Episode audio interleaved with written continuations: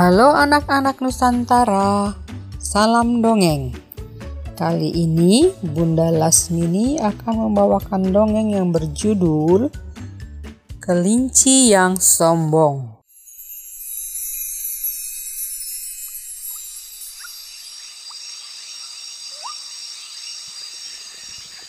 Di satu hutan rimba yang lebat, terdapat satu sungai jernih yang biasa menjadi tempat berkumpulnya para binatang.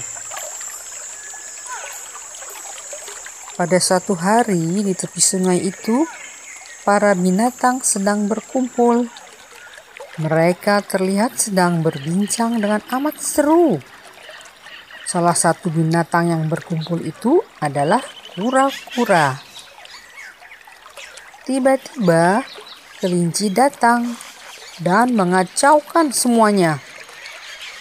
Kelinci memang suka sangat mengacau. Lihatlah teman-teman, kakiku panjang. Aku bisa berlari cepat, tidak seperti kura-kura. Ucap kelinci sambil melirik ke arah kura-kura. Kura-kura yang mendengarnya pun merasa jengkel. Aku tidak lamban. Aku hanya tak ingin terburu-buru. Balas kura-kura. Aku saja jika kau memang lamban, kura-kura. Dari kelinci. Ia baru puas jika teman yang diledeknya merasa berkecil hati.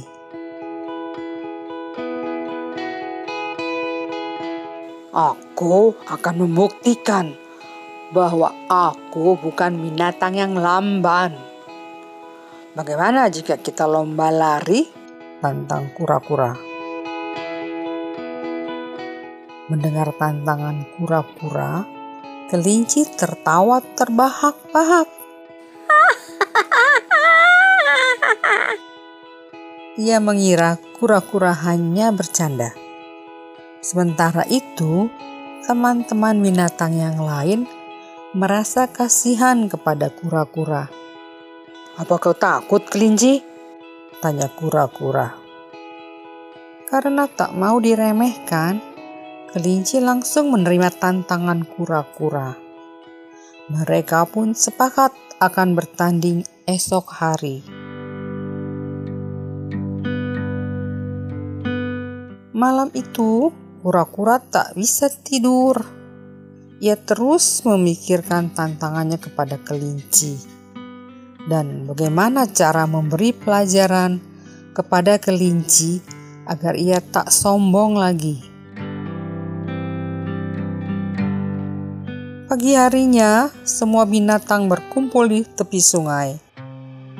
Mereka hendak menyaksikan pertandingan lari antara kura-kura dan kelinci.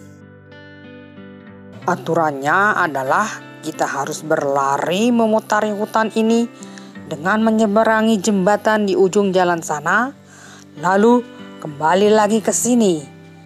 Jelas kura-kura. Kelinci mengangguk-angguk setuju. Oke. Okay. Satu, dua, tiga. Prit! Maka pertandingan pun dimulai.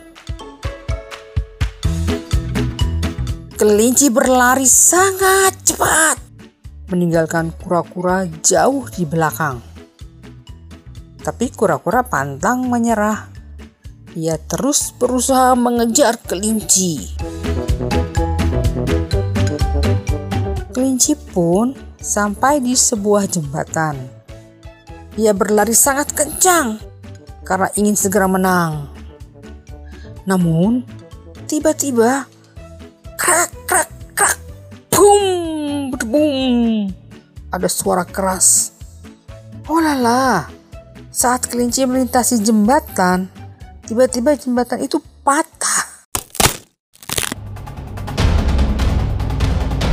Kelinci pun terjatuh ke sungai yang dalam. Kelinci kelabakan berteriak meminta tolong. Tolong, Ia memang tak bisa berenang. Kebetulan kura-kura juga sampai di jembatan.